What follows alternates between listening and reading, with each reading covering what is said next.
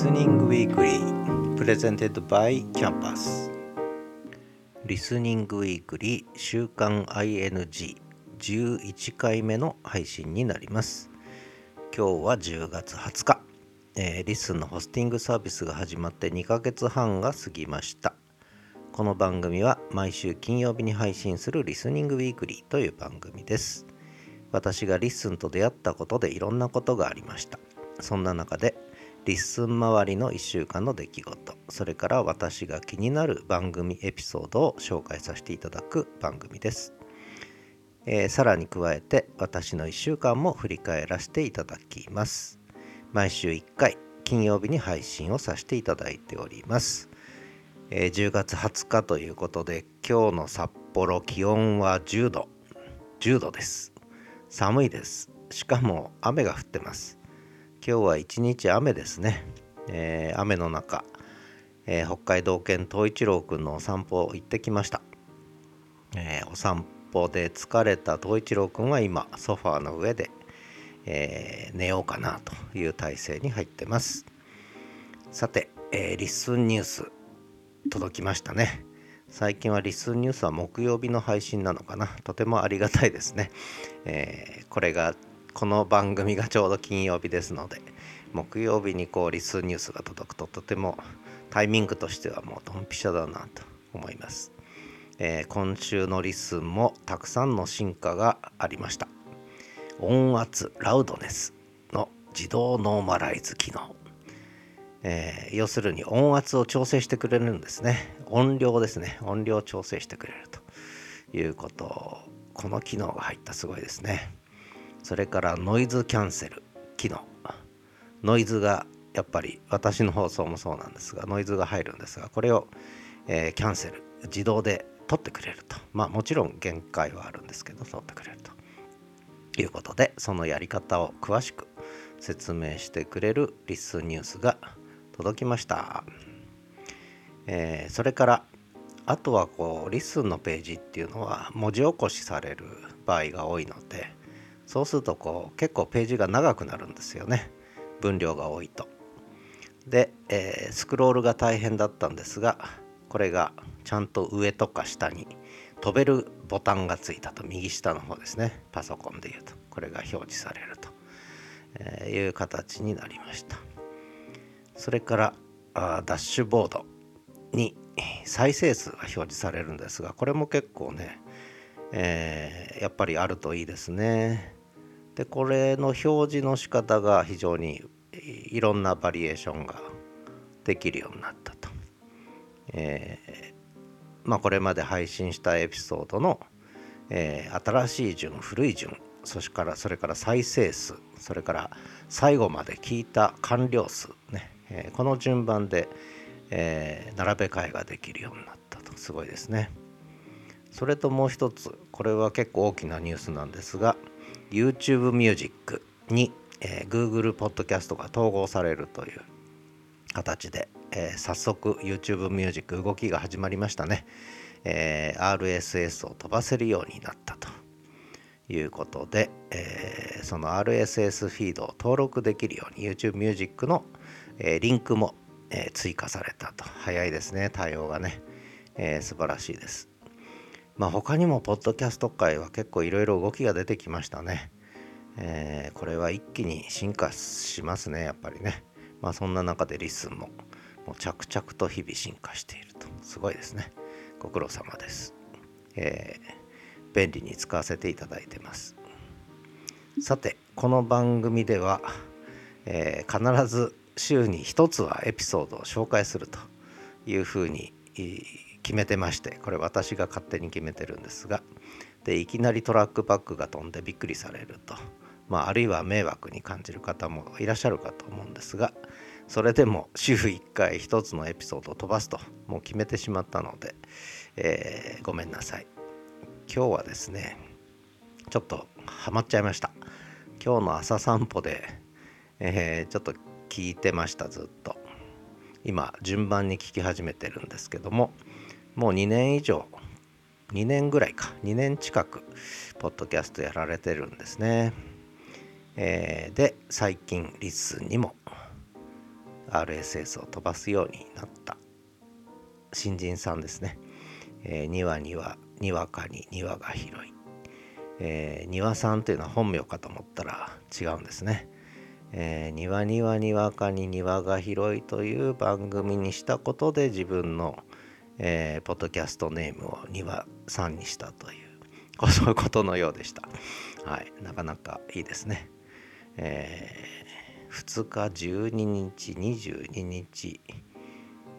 の配信という10日おきの配信ですね。ほぼ10日おきですね。2のつく日ということで2にこだわってるってこれいいですね。えー、カバーアートもとても素敵なカバーアートで。で、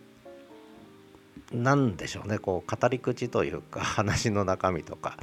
なぜかこう話の展開の仕方とかがとても私にはハマってしまって、えー、結構心地よく聞かせていただいてますね。えー、なので今順番に最初から聞かせていただいてますが、え、第1回目の回をリンク貼らせていただきたいと思います。はじめの話あちなみに私はじめるキャンパスのはじめというまあ本名がはじめなんですけどもはじめの話ということで、えー、はじめつながりで、えー、この1回目のリンク貼らせていただきましたトラックバック飛ぶと思いますがびっくりしないでくださいえー、リッスンはそういうところです。よろしくお願いします。さて私の1週間ですがまあいろいろあったんで全部は語りませんけれども、えー、一つはちょっとショックなことがあって、えー、日にちを間違えちゃったと。これは何の番組だったかな。ああそうだ。ご近所さん付き合いの「With Neighbors」っていう番組があるんですがそこで10月18日に配信したんですがそれをもう10月20日10月20日今日はもう10月20日になっちゃったと4回も連呼してしまったというね。ちょっと恥ずかしい話があったんですがそれを反省してる、えー、回をちょっとリンク貼っときました。もうとにかく日にちを間違えたのがちょ相当ショックですね、えー、私あと1週間で還暦を迎えるんですがもう寄せる年並みには勝てないなと。えー、ショックを隠しきれません。ちょっと落ち込みました。それから、えー、映画の番組で Listen to Movies のやらせていただいてるんですが、えー、結構皆さん洋画を紹介される方多いんですけどやっぱり日本映画ね、え太陽を盗んだ男もまあちょうどたまたまケーブルテレビじゃないやスカパーでやってたんで見ましたけどもチャンネル猫だったかなやってたんで見ましたけど久しぶりにねえー、あこんな映画だったなとまあ大体覚えてたんですけども。で、えー、ちょうどまあ日本映画が何て言うのかな。やっぱりこう勢いがなくなった時期があったんですがまあその勢いを盛り返した映画としてはやっぱり忘れられないのが蒲田行進曲ですよね。1982年。これをちょっと紹介させていただきました。日本映画もいいですよ。いろいろありますよ、ね、これからいろいろ紹介していこうと思いますが、まあ、出発点はやっぱり蒲田行進曲かなと思って語らせていただきました。それから Listen to Me ですね。Listen to Me という番組。これ Listen で一番最初に立ち上げた番組なんですけれどもちょっと第1シーズンシーズン1終わってちょっと間を空けたんですけどもでシーズン2が始まりました。えー、シーズン2はもうトピックスを取り上げてあるいはニュースを取り上げてそれについて、えー、語るというもう「Listen to me、ね」もうタイトル通り番組名通りの内容にだんだん近づいてきました。で最初に取り上げたのが札幌冬季オリンピック招致断念前編ということで、えー、結構語ってます。これまだ後編に続くということですけれどもまあ合わせてそのシーズン1では、えー、ポッドキャストとか SNS のこう進化あるいは変化、え、何が起きようとしてるのかという話を結構喋りました。1回目から24回目までね、え、これ結構あの参考になるとこあると思うので、まあ、もしよろしければねシーズン1の方もこの機会に聞いていただけると嬉しいなと思って、えー、ちょうどこの札幌冬季五輪招致断念前編の前の回でえー、シーズン1の振り返りをさせていただきましたのでそちらに全部リンク貼ってますのでもうリッスンのいいところはね、えー、概要欄にリンクを貼れると。でこれはまあそれを聞いて使っていただけるリスナーの方もいるかもしれないけど何よりも自分にとって便利だと。これ映画の番組もそうなんですけれどももうそこにリンク貼っとくと自分の好きな映画の情報ができるわけですね。まあ、ある意味ある意味メモですよね。でしかも自分の思いも声で記録できるしそれをまた文字で起こしてももらえるという、まあ、そういう意味ではもうほとんどリスがメモ帳みたいな、えー、マイノートみたいな感じでね使わせていただいてますけれども、まあ、そんな形で発信しているものがもしかしたら誰かの役に立つかもしれないっていうもうそれぐらいの気持ちでやらせていただいてます。ということで、えー、リスニングウィークリー10月20日第11個目の配信でした。次回は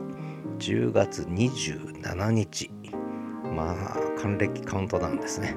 えー、そんなことで、えー、また来週お会いしましょう。ではまた。